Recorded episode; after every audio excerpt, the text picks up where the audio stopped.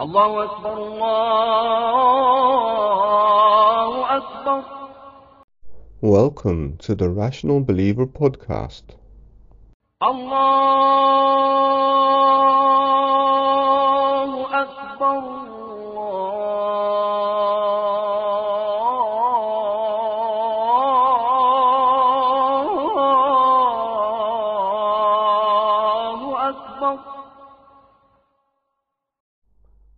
Episode 18 The Role of the Mind.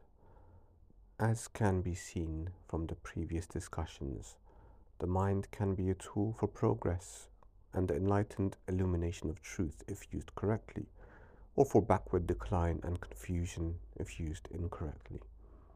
To understand then the role of the mind, we must be clear about the limits of the mind. We have already seen that the mind is capable of linking and deducing information to form conclusions. This linking of information can help us to change and improve our standard of living. So, for example, we can observe how metal conducts heat. So, if we are thinking of bringing heat into our homes, we may decide to use a metal pipe with hot water flowing through it so that it transfers the heat from the water to the room.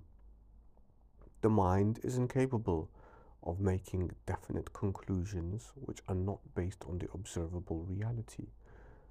For example, are you able to conclude the color of my shirt that I'm wearing as you are listening to this? No, of course not, because you can't sense it. So, we have established in the previous discussions that the mind can deduce from the reality that it observed that there has to be a creator for this universe and that the Quran is the message from the creator due to its miraculous nature.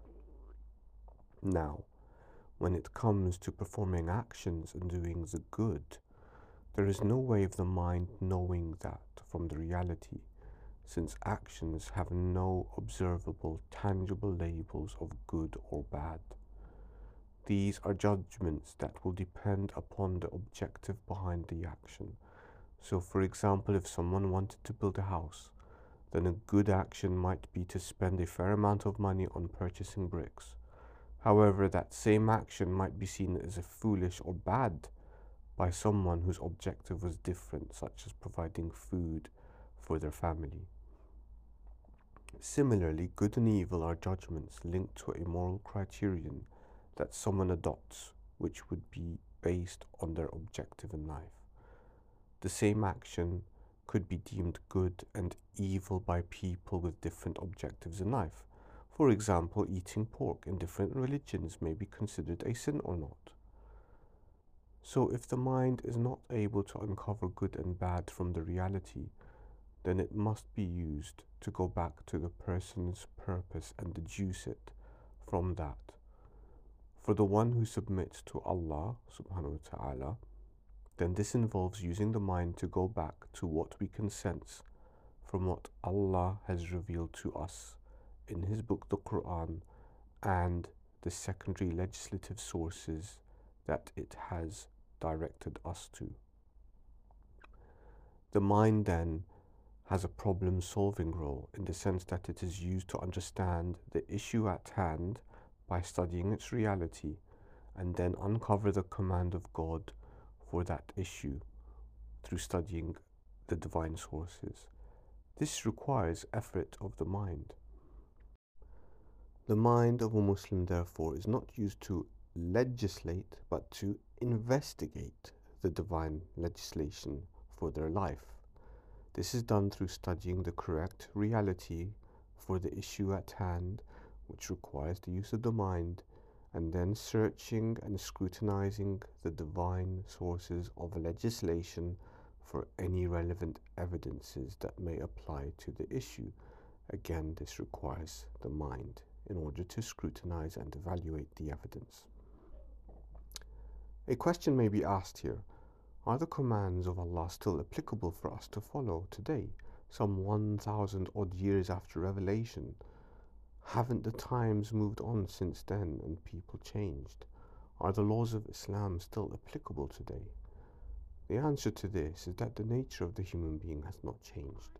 The organic needs and instincts of the human being have not changed. which is what the Islamic rules regulate. So the human being at the dawn of Islam needed food, clothing, and shelter. He also needed to form relationships with other human beings on the basis of survival and forming families. He also felt the need to revere and sanctify. Today, human beings still need food, clothing, and shelter. They still try to improve and secure their lives. They still form relationships of companionship, and they still feel the need to revere and sanctify. However, what has changed is the styles and manifestations that these take. So, for example, instead of eating with the hands back in the days of the past, we have cutlery today. Instead of living in huts, we may have luxury skyscrapers. As well as trading oranges, people trade the future price of oranges today. Instead of a man marrying a woman, today you have the same gender marrying. Instead of the idols and gods of the past, today people also revere celebrity football stars and performing artists and film stars and singers. So the role of the rules of Islam to regulate how we satisfy our needs are still applicable, and the role of the mind would be to examine the issue at hand and extract the relevant legislation from the divine sources like the Quran and the Hadith, etc. So, as an example, we can take a look at lineage in the time of pre Islamic Arabia, where one of the customs that was accepted was that the woman may have different partners, and when she gave birth to a child, she could claim who the father was. Islam came and limited the legitimate offspring to the institution of marriage. This would have relevance today, where offspring are born via surrogacy and test tube laboratory techniques in vitro fertilization, in which the mother may not know whose sperm is used in the fertilization of her egg cells. So here the mind would be used to extract the relevant issues here and link it to the relevant divine evidence.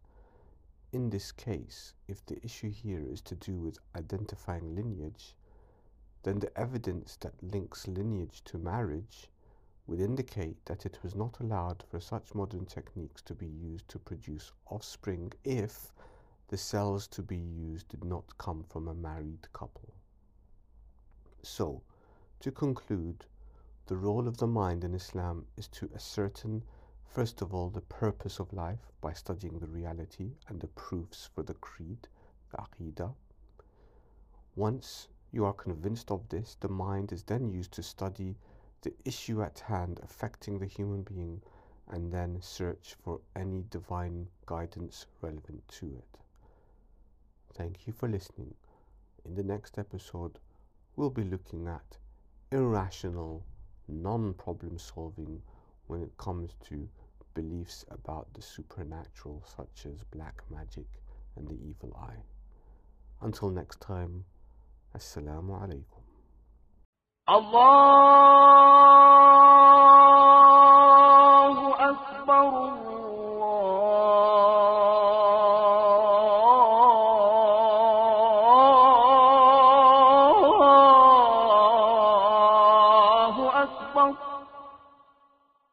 الله أكبر لا